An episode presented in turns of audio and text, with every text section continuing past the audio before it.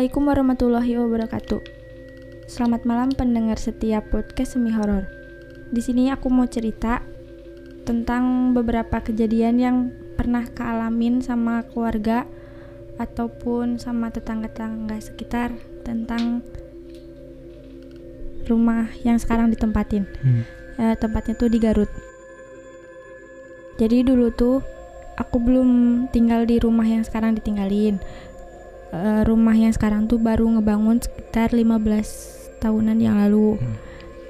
Sebelum dibangun, tempatnya tuh kayak sawah gitu terus yang sekarang dijadiin rumah tuh dulunya batu gede banget pas di pembangunannya tuh batunya tuh di kayak dihancurin gitu Hmm. kayak dipindah-pindahin nah pas dipindah-pindahin teh ternyata di bawah batu itu tuh nemu kayak tengkorak terus kayak tulang-tulang gitu Hmm. jadi kayak dulunya katanya itu teh tempat kayak pembuangan nggak tahu nggak tahu tempat ngebunuh apa gitu waktu zaman dulunya Hmm.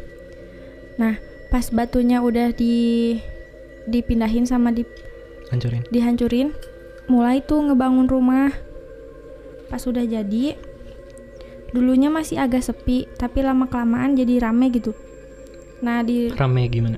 rame jadi banyak rumah Oh, jadi pada ngebangun rumah di situ. Mm-mm. Hmm. Nah, di depan rumah tuh kayak ada selokan kecil Hmm. yang ngalir dari air pembuangan tempat pemandian Cipanas di sana tuh. Hmm. Nah, di depan sama di pinggirnya tuh kayak ada selokan gitu. Terus di pinggir rumah juga ada rumah, rumah tetangga lagi. Hmm. Nah, pas dari pertama-pertama ngebangun rumah tuh kan ada kamar mandi di rumah nenek tuh.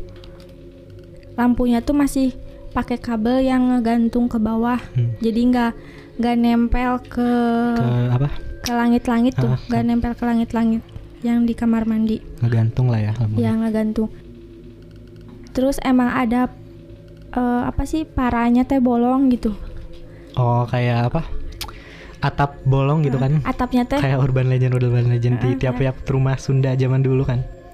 Nah kayak gitu posisinya dapur dulu, terus kamar mandi, terus ruang tengah ada Hmm. kamar, ada kamar salah satu kamar yang langsung temboknya tuh nempel juga ke keluar tuh ke ke rumah tetangga sebelah Oh. yang yang ada selokannya. Hmm. di kamar mandi teh kan lampunya ngegantung. Tiap malam tuh lampunya ke atas tiap pagi sama sama kakek tuh dikebawahin. Terus tiap malamnya tuh ke atas lagi. Jadi tiap hari gitu weh kayak Hmm. yang ada yang main-main. Hmm. nah di depan rumah tuh ada pohon pohon mangga dua. Nah di situ juga katanya sering ada cewek gitu. Sering ada cewek kelihatan tapi yang ngelihatnya teh orang lain kalau orang lewat gitu Hmm. Orang situnya nggak nggak lihat. Eh, yang orang di rumah mah nggak lihat Hmm. Hmm. nah udah gitu kan si lampunya teh dibenerin terus nanya ke orang yang ngerti lah yang bisa gitu Hmm. katanya itu mah yang jahil yang nunggu dulunya di situ teh di tanah itu kan bibi punya anak kecil umur 2 tahun gitu.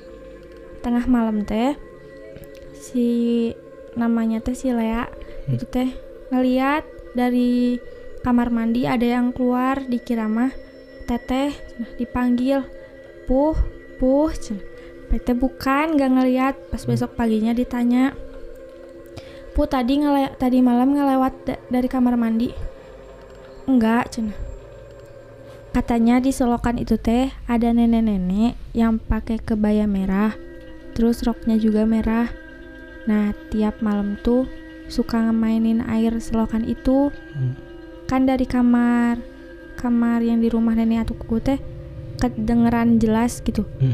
nah pernah aku malam-malam belum tidur tapi tidur di kamar yang itu terus denger kayak dari temboknya tuh kayak ada yang nyakar-nyakar gitu Nyakarin tembok. Mm-mm, Hmm. nyakar-nyakar Dari luar.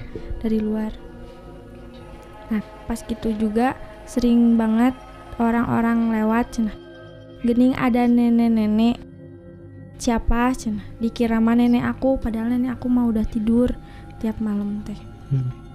nah pernah bibi aku juga kan habis isa moto-moto ke belakang pakai kamera pas moto mah nggak ada pas dilihat habis foto tuh Hasilnya. hasilnya ada nenek-nenek sudah itu bibi akunya teh kesurupan Hmm. depan rumah juga teh ada rumah kosong aku teh punya sepupu namanya teh Jia Hmm. jam jam 9 malam kita teh jajan ke tetangga nah di depan di de- kita teh lewat ke rumah kosong itu tiba-tiba teh si Jia lari sambil ngegeret tangan aku teh Hmm. sambil bilang teteh lihat enggak? Apa? Tadi ada yang berdiri hitam di dekat pintu itu. Ai kata aku teh enggak enggak lihat. Ada ih teteh hitam tinggi ngeliatin ke kita teh. Hmm. nah kalau ibu aku mah pernah kan aku sering nginepnya di rumah nenek tapi rumahnya terdekat. Jadi empat rumah tapi kayak satu rumah gitu. Kayak nyatu kan. Mm-mm. Jam 3 subuh ibu teh kebangun terus denger ada yang manggil ibu ibu dua kali tapi nggak nyaut lagi. Ibu teh ngebukain pintu pas dilihat nggak ada. Pagi-pagi teh nanya tadi subuh kamu ngapain gedor-gedor? Enggak ada baru bangun ini ge. Terus yang tadi pagi gedor-gedor siapa? Nggak tahu terus teh tetangga rumah yang di depan ge bilang iya kemarin malam ge ada yang manggil ke saya teh ibu ibu dikirain anaknya ternyata bukan nah di kalau yang di belakang rumah kan kebun gitu ya Hmm. nah pernah ada yang lihat cenah mah di situ teh ular tapi atasnya orang ke bawahnya teh ular panjang gitu teh tapi gede bisa Hmm. Ular berbadan manusia, berkepala orang. Dan sekarang masih nempatin rumah itu berarti. masih Terakhir kejadian yang dialami apa? yang itu yang aku sama si Jia eh, jajan abis jajan ngeliat si Jianya ngeliat yang hitam gede itu Ini kan ngomongin rumah yang dibangun sebelum dibangunnya itu ada batu-batu besar di lahannya itu kan. Terus di bawahnya ada nemuin tengkorak. Bisa jadi si nenek itu tuh penghuni batu besarnya itu tempat tinggalnya. Kayak dia keusik gitu. Iya soalnya dulunya tuh di situ teh emang bener-bener batu besar besar banget terus sama keluarga aku teh dihancurin terus dibangun jadi rumah Hmm. Batunya dipakai berarti. kayaknya mah dipakai buat ngebangun rumah itu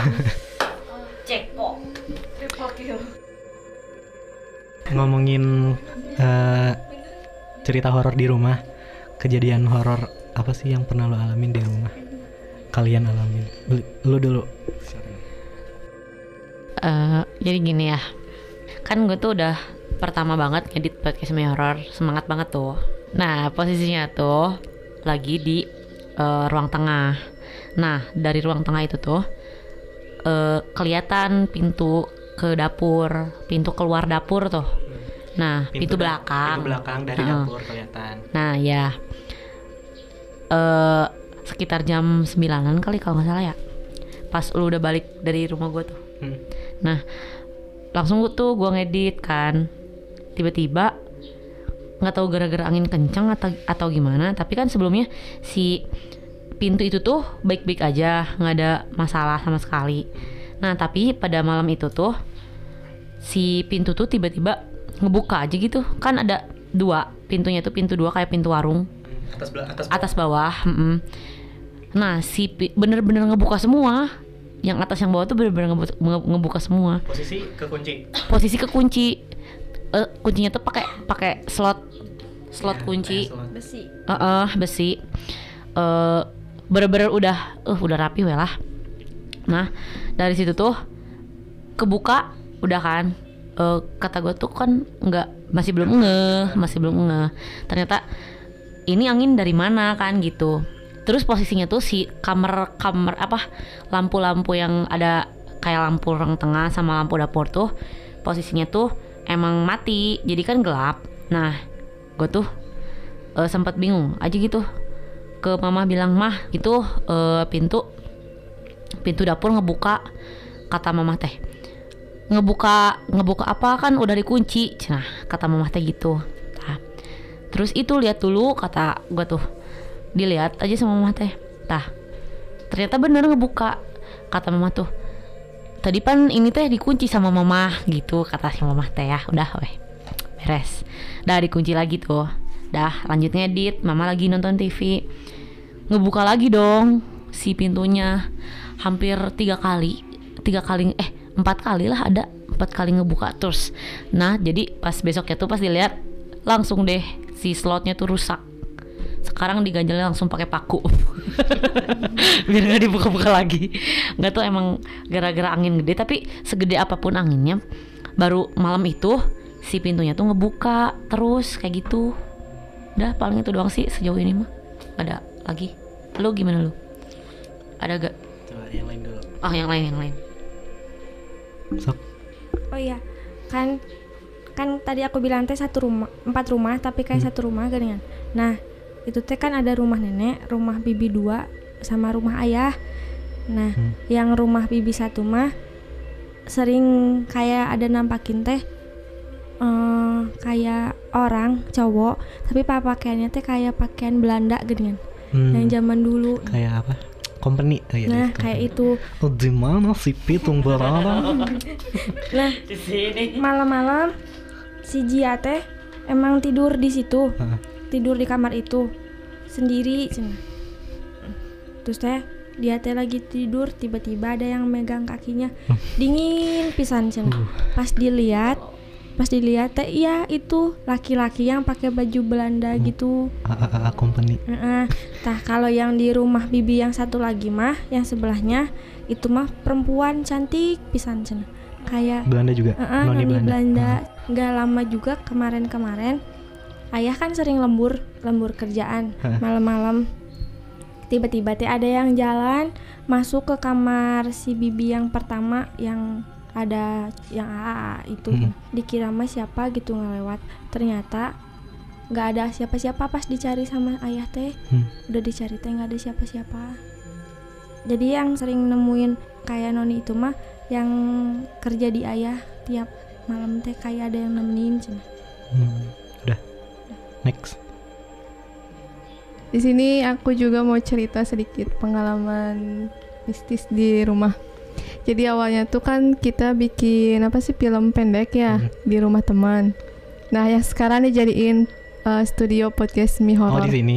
Iya. Ah, Nah posisinya tuh ruangan atas ini tuh nggak ditempatin, jadi belum ditempatin. hmm, Emang waktu you syuting kan rumah ini masih kos Kosong. rumah kosong. Nah iya, terus posisinya tuh pas kita lagi ngambil shoot di atas, posisinya tuh pas azan maghrib. Terus pintu tuh kebuka ya, nggak ditutup. Nah pas dari situ ngerasa nggak enak gitu hawa tuh udah oh pundak berat gitu dikira tuh emang masuk angin atau gimana. Pas sampai rumah tiba-tiba tuh kayak ngerasa kok ada yang ngikutin gitu. Pas mau tidur tiba-tiba kok ada apa gitu di samping. Udah we biasa gitu pas udah dua hari atau berapa hari gitu nanya ke teman yang emang dia bisa lihat gitu ada apa sih di Rumah badan ini. tuh di badan Oh, tuh ada apa gitu soalnya ngerasa emang nggak enak banget dari pundak kanan tuh berat kayak orang yang Kayak ada yang minta digendong gitu. nah ya megangin berat banget gitu. megangin pundak mulu kan. Nah pas kata temen tuh bilangnya gini, emang abis main dari mana? Cina abis main malam. Terus aku tuh cerita iya abis main dari rumah teman, terus posisi rumah temannya tuh emang kosong. Wah iya emang itu Cina ada sosok perempuan. Jadi sosoknya tuh nggak belum kelihatan, cuma perempuan gitu, nggak kelihatan bahwa itu tuh Miska atau apa. Nah pas udah itu tuh tiba-tiba dari situ di rumah tuh kan kalau misal pagi sampai sore tuh suka sendiri. Tiba-tiba suka ada yang lewat gitu. Kayak ngelihat bayi apa sih? Orang lewat tapi warna putih kayak orang bolak balik aja gitu depan pintu kamar. Bolak balik bolak tapi tiap dilihat nggak ada orang tiap dilihat nggak ada orang. Terus kalau misalkan lagi tidur atau apa di samping apa tempat tidur suka kayak ada orang lewat gitu. Nah dari situ seminggu atau berapa gitu selalu aja lihat sosok putih itu. Hmm. terus tanya gitu ke orang pintar kalau itu tuh emang bener ada sosok itu atau emang halusinasi gitu tak ketakutan diri sendiri. Dan ternyata emang bener pas dilihat tuh ada orang yang ikut terus emang ada sosok yang ikut. Eh, ada sosok yang ikut. Terus dan itu tuh yang ikut tuh nggak cuma satu. Oh jadi pas dilihat tuh di kamar ada terus di luar juga ada. Posisi di rumah? Ya di rumahku posisinya. Ya jadi kalau misalkan tiap di kamar tuh, jadi posisinya tuh aku sendiri tuh kayak di kamar tuh nyaman banget. Jadi nggak mau keluar dari kamar tuh. oh, Dan ternyata emang si sosok itu nyata yang bikin aku Nyaman. nyaman, di kamar. kamar, eh, nyaman. kayak malas-malasan. habis itu baper beda beda cerita beda cerita oke, lanjut skip jadi kayak nyaman gitu di kamar tuh. Dan si sosok itunya tuh apa sih tiap kelihatannya tuh dari emang dari pagi sampai malam tuh pasti kelihatan sosok putih yang bolak-balik terus lewat apa sih pintu kamar.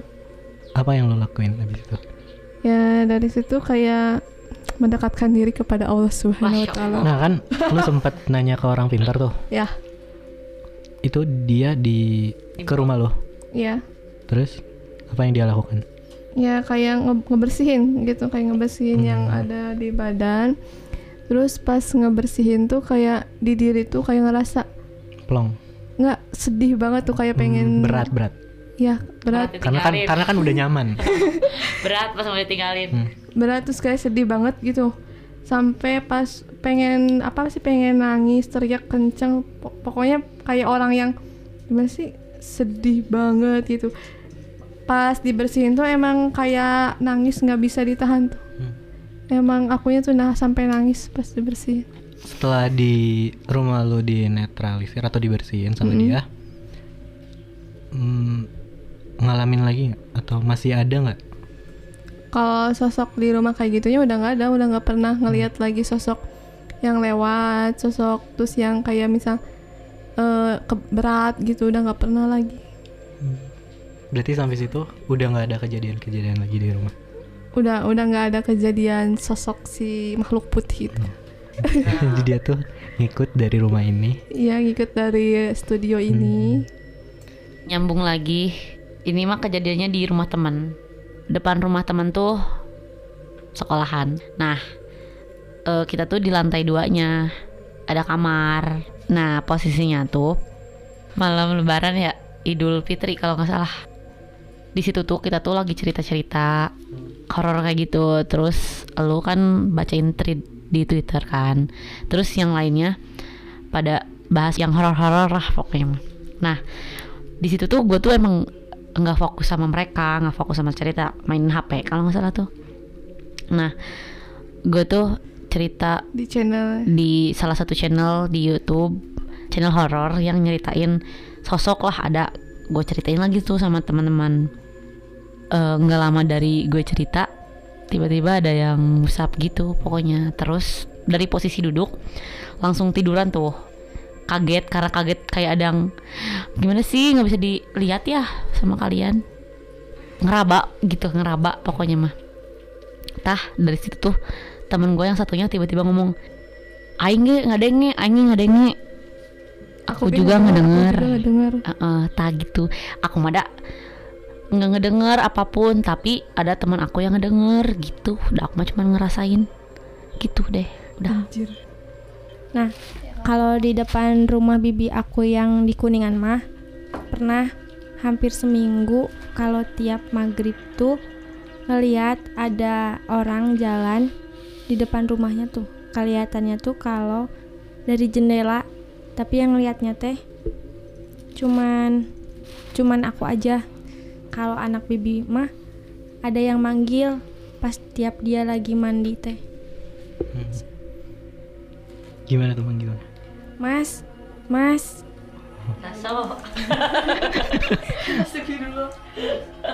tapi tapi tiap di disautin nggak ada yang nyautin lagi. Sampai sekarang berarti rumah itu masih ditempatin kan? Masih yang kejadian yang dialamin yang terakhir itu pas bareng sepupu? Iya yang bareng. Yang dialamin kamu sendiri?